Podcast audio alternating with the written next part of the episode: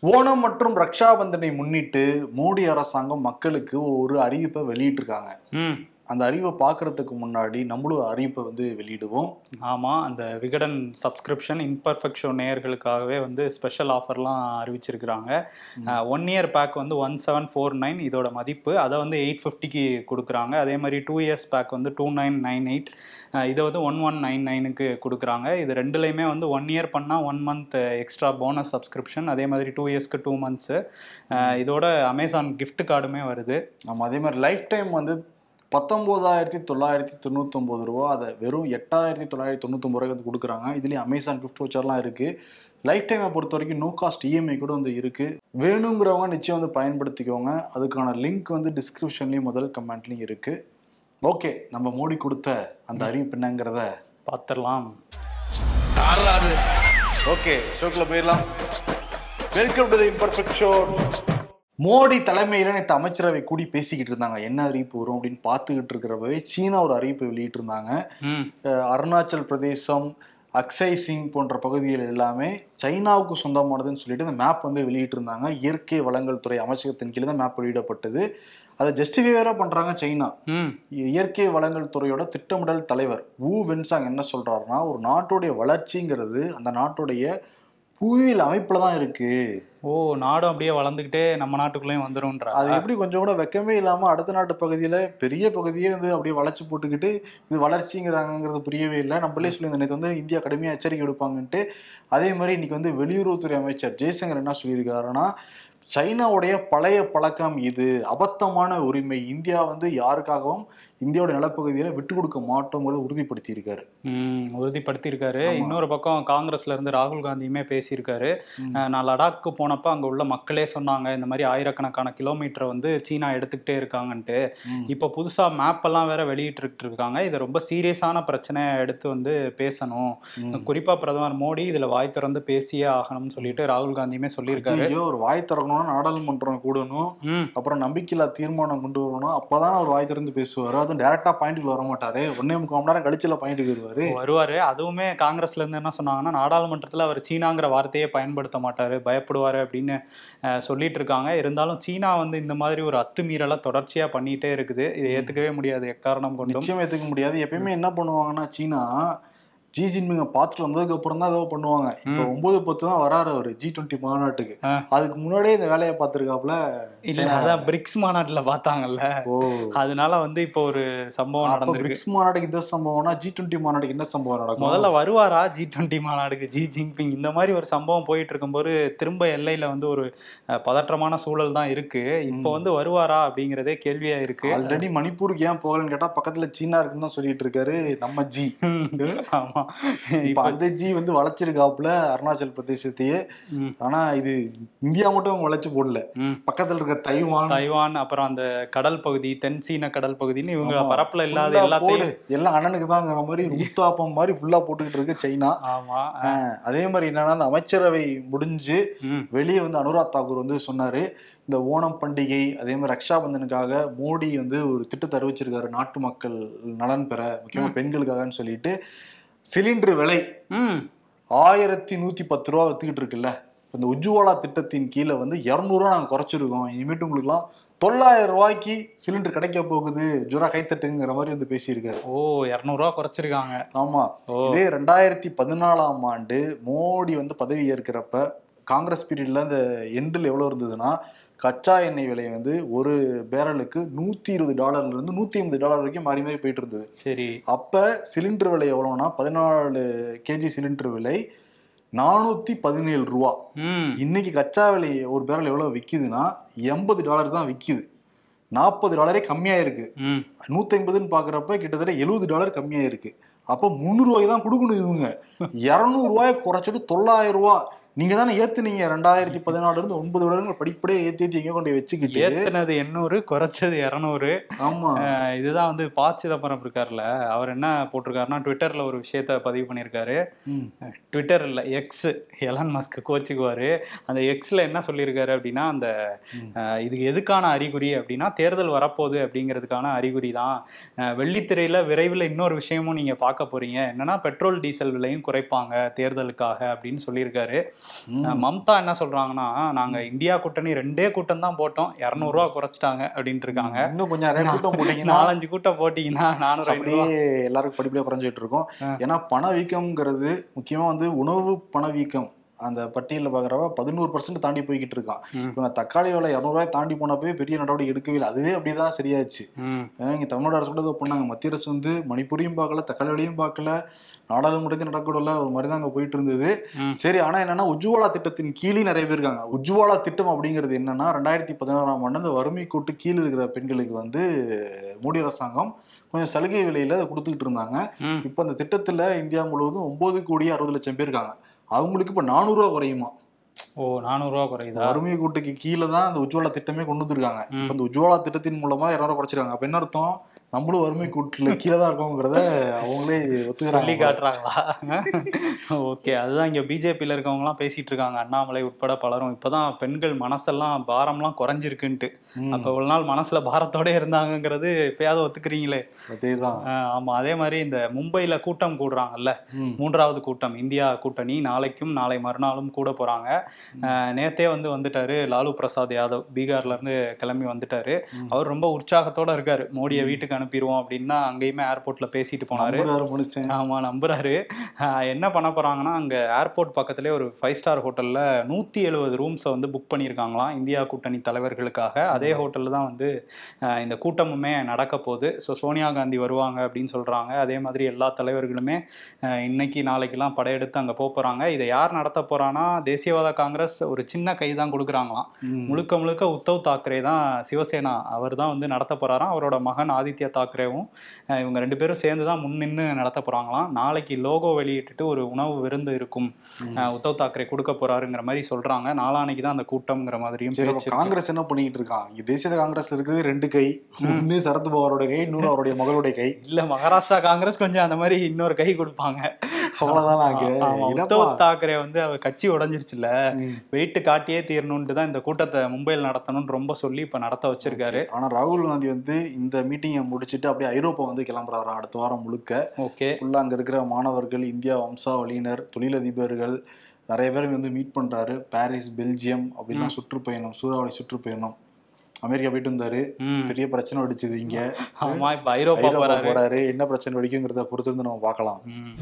என்ன bro diary எடுத்துட்டீங்க? ஒரு புள்ளிவரம் சொல்ல வேண்டியது இருக்கு. அதுக்கு தான் தவறாயிடக்கூடாதுல்ல என்னன்னா குஜராத்ல கடந்த ஒரு ஆண்டுல மட்டும் நாற்பத்தொன்பது பர்சன்ட் கோடீஸ்வரர்கள் அதிகமாயிருக்காங்களாம். நாற்பத்தொன்பது பர்சன்ட் அதிகரிச்சிருக்காங்களாம். ம். ரெண்டாயிரத்தி இருபத்தி ஒன்று இருபத்தி ரெண்டு இந்த ஆண்டுல ஒரு கோடி அல்லது அதுக்கு மேல வருமானம் ஈட்டுபவர்களோட எண்ணிக்கை தொள்ளாயிரத்தி முந்நூறா இருந்திருக்கு.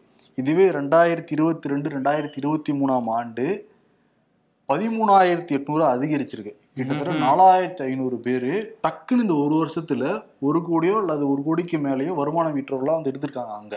அதுதான் ஜி வாக்குறுதியே கொடுத்திருந்தாரு. இனிமே வந்து குஜராத்ல ஏழைகளே இருக்க மாட்டாங்கன்ட்டு. ஆனா அவங்க ஒரு பக்கம் இருந்துட்டு தான் இருக்காங்க. இந்த பணக்காரர்கள் ஒரு பக்கம் அதிகரிச்சுட்டே போறாங்க. அதிகரிச்சிருக்கு இவ்வளவு பேர் அதிகரிச்சிருக்காங்களே. சரி இன்கம் டாக்ஸ் கட்டுறவங்க எவ்வளவு பேர் அதிகரிச்சிருக்காங்கன்னு நம்ம பார்க்கணுமா இல்லையா? அது பார்க்குறப்ப கம்மியா தான் இருக்கு. இதே ரெண்டாயிரத்தி இருபத்தி ஒன்று ரெண்டாயிரத்தி இருபத்தி ரெண்டுல குஜராத்ல எழுபத்தி ஒன்று புள்ளி ரெண்டு லட்சம் மக்கள் வந்து இன்கம் டாக்ஸ் ஃபைல் பண்ணியிருக்காங்க இதே ரெண்டாயிரத்தி இருபத்தி ரெண்டு இருபத்தி மூணுல எழுபத்தி மூணு புள்ளி எட்டு லட்சம் பேர் இன்கம் டாக்ஸ் ஃபைல் பண்ணியிருக்காங்க அது நாலு பர்சன்ட் தான் இன்க்ரீஸ் ஆயிருக்கு. கோடீஸ்வரர்களோட எண்ணிக்கை டக்குன்னு வந்து நாற்பத்தொம்பது பர்சன்ட் இன்க்ரீஸ் ஆகுது. இன்கம் டாக்ஸ் பண்றோம் கம்மியாகுது. குஜராத் வந்து ஒரு மர்மமாவே இருக்குல்ல. ஏதாவது நம்ம சொன்னோம்னா அப்புறம் கேஸ் போட்டுவாங்க. இத பத்தி தான் பேசினாரு. படிவை பத்தி கேட்டா தானே கேஸ் போடுவாங்க? இதெல்லாமா கேட்டா கேஸ் போடுவாங்க? இல்ல மோடிங்கிறவங்க எல்லாம்ங்கிற மாதிரி பேசியிருந்தாரு. குஜராத்திகளை அவமானப்படுத்திட்டாருன்ட்டு அவரையே கேஸ் போட்டாங்க. மொத்தம் மொத்த குஜராத்தையும் ஒம்பு இழுத்துடுவாங்க போல இருக்கு. ஆமா நம்ம ஏதாவது சொல்ல நம்ம தமிழ் தானே பேசுறோம். உங்களுக்கு தமிழ் தெரியாது தெரியாது. குஜராத்திக்காரங்களுக்கு ஆமா. அஹ் ஜி ஆனா தமிழ்ல குரல்லாம் சொல்லுவாரு. குரல் தான் சொல்லுவாரு. சொல்லுவாரு. சரி ஓகே. யூபியில இன்னொரு சம்பவம் நடந்திருக்கு. நம்ம போன வாரம் தான் பார்த்தோம். ஒரு ஆசிரியை ப- பள்ளி முதல்வரா இருக்கிற அந்த திருப்தா தியாகி வந்து ஒரு மாணவன் இஸ்லாமிய மாணவனை மற்ற மாணவர்களை வச்சு அடிக்க வச்சாங்கல்ல. அதே மாதிரி யூபியில அந்த காசியாபாத்ல இன்னொரு சம்பவம் நடந்திருக்கு. அங்க உள்ள ஒரு பள்ளியில முதல்வரா இருந்திருக்கிறாரு ராஜீவ் பாண்டே அப்படிங்கிறவரு.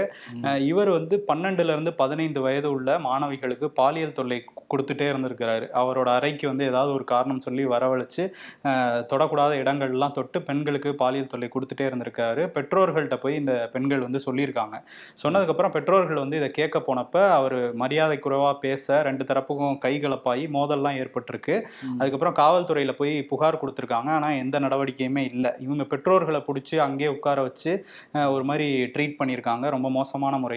இதுக்கப்புறம் அந்த மாணவிகள் என்ன பண்ணியிருக்காங்கன்னா பாதிக்கப்பட்ட மாணவிகள் அஹ், ரத்தத்துல வந்து முதல்வர் ஆதித்யநாத்துக்கு வந்து க கடிதம் எழுதியிருக்காங்க யோகி ஆதித்யநாத்துக்கு அந்த கடிதத்தில் என்ன சொல்லியிருக்காங்கன்னா அந்த ராஜீவ் பாண்டே வந்து ஆர்எஸ்எஸ் காரரு அதனால காவல்துறை எங்களை தான் ப்ளேம் பண்றாங்க ம். அவர் மேல எந்த நடவடிக்கையும் எடுக்கல அப்படிங்கிறத கடிதமா எழுதி ரத்தத்துல கடிதம் எழுதி அனுப்பிச்சிருக்கிறாங்க ம். ஆனா அங்க வந்து எல்லாம் பாதுகாப்பா இருக்கு அப்படிங்கிறது தான் எல்லாருமே சொல்லிட்டு இருக்காங்க பிஜேபியில இருக்க எல்லாருமே.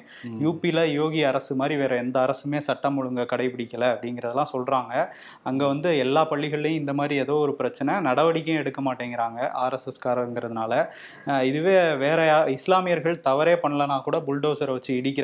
பட் இவங்க இந்த ரெண்டு ஆசிரியர்கள் திருப்தா தியாகியும் சரி இந்த ராஜீவ் பாண்டேவுக்கும் என்ன பண்ண போறீங்க அப்படிங்கிறதான் எதிர்க்கட்சிகளோட கேள்வியா இருக்கு. ம், ரத்தத்தில் எழுதுனா கூட மனசு மாறுமா யோகிக்கு?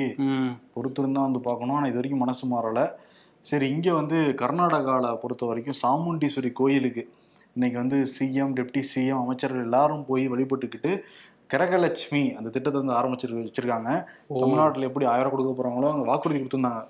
இல்லத்தரசிகளுக்கு ரெண்டாயிரம் ரூபா கொடுக்க போறோம் அப்படின்னு.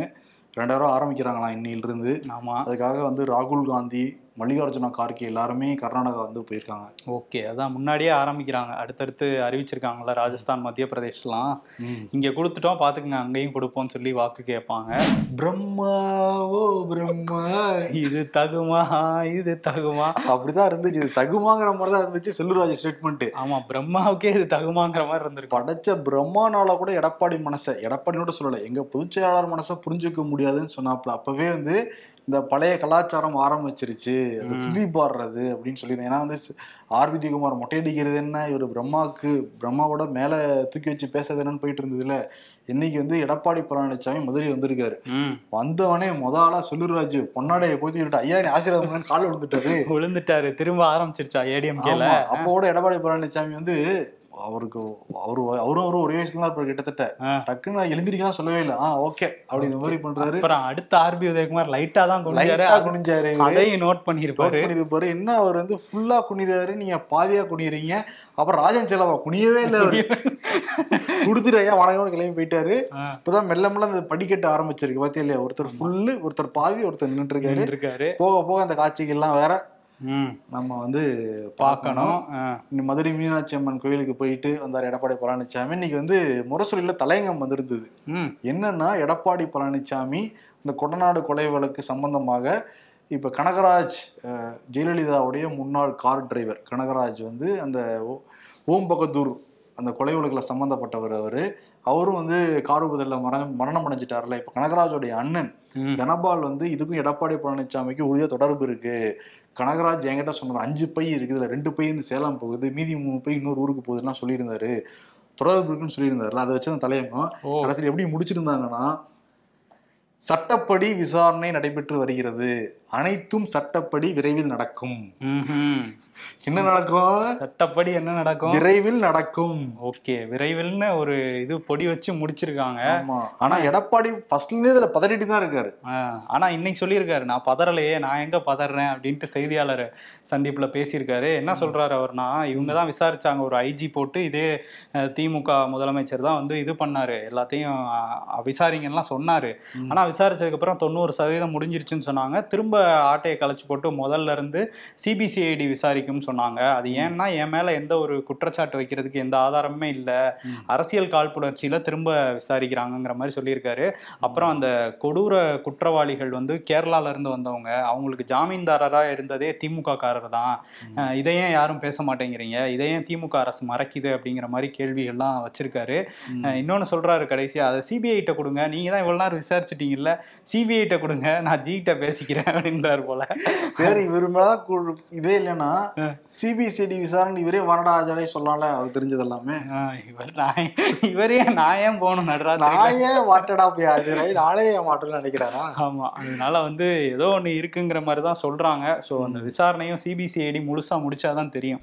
பாமக கட்சி தொடங்கி முப்பத்தைந்து ஆண்டுகள் நிறைவடையுது. அதை ஒட்டி வந்து பிரம்மாண்டமான ஒரு பொதுக்கூட்டத்துக்கு திட்டமிட்டிருந்தாங்க பாமக கட்சிக்காரங்க. சென்னை உயர்நீதிமன்றத்தில் அனுமதி கேட்டிருந்தாங்க. அந்த வழக்கு விசாரணைக்கு வந்தது. தமிழ்நாடு அரசு தரப்புலேருந்து என்ன சொன்னாங்கன்னா ஐயா கடலூரில் வேணாம். இப்போதான் என்எல்சிக்கு எதிராக போராட்டம் பண்ணுறேன்னு சொல்லிட்டு அங்கே ஒரு சட்ட ஒழுங்கு பிரச்சனை வந்தது. அங்கே கொடுக்கக்கூடாதுன்னு சொல்லி வாதாடினாங்க. நீதிபதி ஆனந்த் வெங்கடேஷ் என்ன சொன்னார்னா கடலூரில் கொடுக்க முடியாது. நீங்கள் அதான் கள்ளக்குறிச்சி விழுப்புரத்தில் மாலை ஆறு மணிக்கு ஆரம்பிச்சு எட்டு மணிக்குள்ள நீங்கள் முடிச்சிருங்க அப்படின்லாம் சொன்னார். இவங்க வந்து இல்லை இல்லை. நாங்கள் வந்து விழு கடலூர்ல தான் நடத்தி தீருவோம்னு சொல்லி மேல்முறையீடு பண்ண போறாங்களாம். ஓகே ஒத்த காலில் நிற்கிறாங்க கடலூர்லேயே நடத்தி ஆகணும்ட்டு. ஓகே அதே மாதிரி இன்னொரு வழக்கு. அது என்னன்னா அந்த மனு ஜாமீன் மனு போட்டிருந்தாங்கல்ல. ஃபர்ஸ்ட் வந்து செந்தில் பாலாஜிக்கு வந்து இதிலே கேட்டிருந்தாங்க சிறப்பு நீதிமன்றத்திலே. அவங்க என்ன சொன்னாங்கன்னா நீங்க சென்னை முதன்மை அமர்வு நீதிமன்றத்தில் போய் பாருங்க. ஜாமீன் வந்து அங்க விசாரிச்சுக்குங்கன்னு சொன்னாங்க. அங்க போனப்ப நீதிபதி அள்ளி இன்னைக்கு என்ன சொல்லிட்டாங்கன்னா உயர்நீதிமன்றம் தான் சொல்லணும். எங்களுக்கு அதிகாரம் இருக்கா இல்லையான்னு சொல்லிட்டு நீங்க வந்து வேணா விசாரணை சிறப்பு நீதிமன்றத்தை அணுகுங்கிற மாதிரி அவங்க ஒன்று சொல்ல திரும்ப போனாங்க அங்க. சிறப்பு நீதிமன்றத்தோட நீதிபதி ரவி அமர்வுக்கு முன்னாடி ஆஜராகி எங்களுக்கு ஜாமீன் வேணும் எங்க செந்தில் பாலாஜிக்குன்னு கேட்டாங்க. அவங்க என்ன சொல்லிட்டாங்கன்னா எனக்கு வந்து அதிகாரம் இருக்கா இல்லையாங்கிறத கேட்டு நீங்களே உயர்நீதிமன்றத்தில் ஒரு மனு போடுங்க. உயர்நீதிமன்றம் எனக்கு அதிகாரம் இருக்கு இந்த நீதிமன்றத்துக்குன்னு சொன்னா நான் இதை விசாரிக்கிறேன்ட்டு அவரும் சொல்லிட்டாரு. ஸோ ஜாமீன் இப்போதைக்கு கிடைக்காதுங்கிறது மட்டும் தெரிஞ்சிருச்சு. இன்னொரு விஷயம் அண்ணாமலை இருக்கார்ல அவர் வந்து சீமானை பத்தி பேசியிருக்காரு. என்னைய வந்து அதிமுக பட்டியலை வெளியிடுங்க வெளியிடுங்க ஊழல் பட்டியலன்னு சொல்றாரு. அவர் ஏதாவது இதுவரையும் வெளியிட்டிருக்காரா? அவரே வெளியிடட்டுமே அப்படின்ட்டு இருக்காரு அவரை கோர்த்து விட்டுருக்காரு அதிமுக பட்டியலுக்கு. அண்ணாமலை தானே சொன்ன நீங்க தானே சொன்னீங்க. அஹ் வெளியிட்டு வேண்டாம் நீங்க சொல்றதெல்லாம் அஹ், ஆமா அது மட்டும் சொன்னது மட்டும் இல்லாம அந்த மோடிக்கு எதிரா நிப்பேன்னு சீமான் சொல்றாருங்கிற கேள்விக்கு என்ன சொல்றாருன்னா. அவர் தோத்துருவாருங்க எங்க நின்னாலும். ஜெயிக்க மாட்டோம்னு தெரிஞ்சதுக்கு அப்புறம் எங்க வேணா நிக்கலாம் அப்படிங்கறத வந்து அவரோட அனுபவத்துலன்னு சொல்லியிருக்காரு போல அண்ணாமலை. ஆனா என்னன்னா சீமான் போன மாசம் தான் புகழ்ந்தார் அண்ணாமலை. ஒரு நேர்மையான ஐபிஎஸ் ஆபீசர் ஆமா. அப்படிலாம் சொன்னாரு இருந்தாலும் இப்போ கொஞ்சம் பஞ்சாயத்தா இருக்குல்ல அதனால திரும்ப இழுத்து விட்டுருக்காரு அண்ணாமலை. இன்னொரு பக்கம் வந்து சீமானை பத்தி கே எஸ் அழகிரி இருக்காருல்ல தமிழ்நாடு மாநில காங்கிரஸ் தலைவர். அவர் என்ன சொல்றாருன்னா சீமானை நான் ஒரு காமெடியனா தான் பாக்குறேன். அப்படின்னு சொல்லியிருக்காரு. காமெடி நடிகை நான் பாக்குறேன். ஆமா. உங்களையே எல்லாரும் அப்படிதான் பாக்குறாங்க அப்படின்னு சில பேர் வெளியில இருந்து கூட சொல்லிட்டு இருக்காங்க இல்ல அவரும் காமெடி ஆனா பயங்கரமா பண்ணுவாரு. கே எஸ் அழகிரியும் அடிச்சுக்க முடியாது. அது உண்மைதான். ஏன்னா கே எஸ் அழகிரியை பத்தி பேசினாலே ஒரு ஜாலியா தான் இருக்கும். ஏன்னா அவங்க நேரு சிலையே வந்து வித்திருக்காங்க. இது ஒரு பெரிய கேஸ் போயிட்டு இருக்கு நம்ம டீட்டெயிலா இன்னொரு நாள் விசாரிச்சு சொல்லுவோம். ஏன்னா அவங்க கட்சியோட முக்கியமான தலைவர் நேரு அந்த சிலையை எடுத்து வேற இடத்துல வைக்கலாம். இங்க எதுக்கு இருக்குன்னு போய் வித்திருக்காங்க. சரி அவர் என்ன சொன்னார்னா காமெடி நடிகர் சீமான் அப்படின்னு சொல்லியிருக்காரு. இந்த வடிவேல் சொல்ற மாதிரி நானூறு ரவுடி தான் நானூறு ரவுடி தான் சொல்லிட்டு தான் சீமான் சுத்திட்டு இருக்காரு அப்படிங்கிற மாதிரியும் சொல்லியிருக்காரு. என்ஐஏ விசாரணைக்கு கூப்பிட்டாங்க வரலட்சுமியே நம்ம சொல்லியிருந்தோம்ல. நேற்று இரவு வரலட்சுமி தரப்புல இருந்து அறிக்கை வெளியாச்சு. என்னை என்னையை தரப்புலேருந்து கூப்பிடவே இல்லை. அவர் ஒரு டெம்பரவரியான ஒரு பிஏ தான். அவருக்கு எனக்கும் ப- பல வருடத்துக்கு முன்னாடி தொடர்புலாம் முடிஞ்சு போச்சு. தவறான தகவல்களை பரப்ப வேண்டாம்னு சொல்லிட்டு ரெக்வஸ்ட் வச்சிருந்தாங்க மீடியாவுக்கு. அதை இங்க பதிவு பண்றோம். சென்னை சைதாப்பேட்டையில் மார்ஸ் மைன்ஸ் அப்படின்னு ஒரு நிறுவனம் இருக்கு. இந்த நிறுவனத்தை யார் யார் நடத்துறாங்க அப்படின்னா சென்னையோட துணை மேயராக இருக்கிற மகேஷ்குமார் இவரும் அமைச்சர் பெரிய கருப்பனோட மருமகன் குணசேகரன் உள்ளிட்ட ஒரு ஆறு பேர் நடத்திக்கிட்டு இருந்தாங்க. இதில் வந்து மோகன் அப்படிங்கிறவர் ஒரு முக்கிய பங்குதாரராக இருந்தார். அவர் ரெண்டாயிரத்தி இருபத்தி ஒன்றில் உடல் நலக்குறைவு காரணமாக இறந்துட்டாரு. இவர் இறந்ததுக்கு அப்புறம் என்ன பண்ணியிருக்காங்கன்னா அவர் உயிரோட இருக்க மாதிரியே காட்டி அவரோட கையெழுத்தை போலியா போட்டு அந்த நிறுவனத்தோட மொத்த பங்கையுமே இவங்க பக்கம் மாத்திக்கிட்டாங்க அப்படின்னு சொல்லிட்டு மோகனோட மனைவி இசக்கி அம்மாள் வந்து ஒரு குற்றச்சாட்டை வச்சிருக்காங்க. இது தொடர்பாக இவங்க போலீஸ்ல புகார் கொடுத்துருக்காங்க. ம். ஆனா போலீஸ் சரியா நடவடிக்கை எடுக்கல அப்படின்னா சைதாப்பேட்டை நீதிமன்றத்துக்கு போய் அவங்க நீதிமன்றம் இப்போ உத்தரவிட்டதுக்கு அப்புறம் அஹ், மத்திய குற்றப்பிரிவு போலீசார் வந்து இதை வழக்கா பதிவு பண்ணியிருக்காங்க. சென்னையோட துணை மேயரும் சம்மந்தப்பட்டிருக்காரு அதே மாதிரி அமைச்சரோட மருமகனும் சம்மந்தப்பட்டிருக்காரு ஒரு முக்கிய வழக்காக தான் இதை பார்க்கணும் நம்ம. ம். செத்து போனவங்க வந்து கையெழுத்து போட்டு ஃபோர்ஜரி பண்றது. உயிரோட இருக்க மாதிரி மாத்தி துணை மேயர் இவரு. ஆமா. விசாரணையில தான் உண்மை தெரியும். இருந்தாலும் சொல்றோம். ஆமா. உலக செஸ் சாம்பியன்ஷிப்ல வந்து வெள்ளிப் பதக்கம் வென்று இந்தியாவுக்கு பெருமை வாங்கி தந்த பிரக்னானந்தா இப்போ இந்தியாவுக்கு வந்திருக்காரு தமிழ்நாட்டுக்கு வந்திருக்காரு. சென்னை விமான நிலையத்தில் அவருக்கு உற்சாக வரவேற்பு வந்து அளிக்கப்பட்டது. எப்பயுமே கிரிக்கெட் வீரர்களுக்கு ஒரு வரவேற்பு கொடுப்பாங்கல்ல அதை விட அதிகமானே சொல்லலாம். அந்த அளவுக்கு வந்து அந்த பிரக்னானந்தாவுக்கு வரவேற்பு இருந்தது. ம். இந்த செஸ் ஒலியம் ஒலிம்பியாடுக்கு அப்புறம் செஸ்ஸுங்கிற கேமை வந்து ரொம்ப ஆர்வத்தோட தமிழ் மக்கள் பார்க்க ஆரம்பிச்சிட்டாங்க. அது வந்து இதுலயே தெரிஞ்சுது. ஏன்னா தமிழ்நாட்டுல இருந்தானே உலகம் முழுக்க செஸ்ஸே போச்சுன்னு அப்ப எல்லாம் பேசினாங்க. ஆமா அப்படி சிஎம்ஏ பேசினார்ல ஆமா வரலாறு இருக்கு. அதே மாதிரி சிஎம் போய் பார்த்தாரு பிரக்னானந்தா. தமிழ்நாடு அரசு சார்பில் முப்பது லட்சம் ரூபாய் வந்து பிரக்னானந்தாவுக்கு கொடுத்துருக்காங்க. அந்த பதக்கங்கள்லாம் வந்து காட்டிட்டு இருந்தாரு சிஎம்கிட்ட ஸோ ஒரு மகிழ்ச்சியான தருணமா இருந்தது அவங்க குடும்பத்துக்கு. எல்லாருக்குமே ஒரு பெருமை தான் அது. சர்வதேச அளவில் போய் தமிழ்நாட்டுல இருந்து ஒருத்தர் போய் வந்து ரன்னரப் ஆகுறது எவ்வளவு பெரிய விஷயம்? நிச்சயம் அடுத்த முறை. அப்படியே தங்கத்தோட வருவார்ல? அதான்.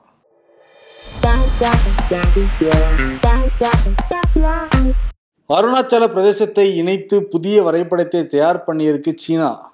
அதை விடுங்க சார். ஜி சிலிண்டர் விலையை இரநூறுவா குறைச்சிருக்காரு பாருங்க. இந்த மொபைல்ல சிம் வெளியிடணும்னா ஒரு சிம் எஜெக்டர் கொடுத்துருப்பாங்களா தொலைஞ்சு போயிடும் பெரும்பாலும். ஆமா எவ்வளவு பத்திரமா வச்சாலும் திரும்ப எடுக்க முடியாத. ரொம்ப ரேர் பீஸ் சார் அது.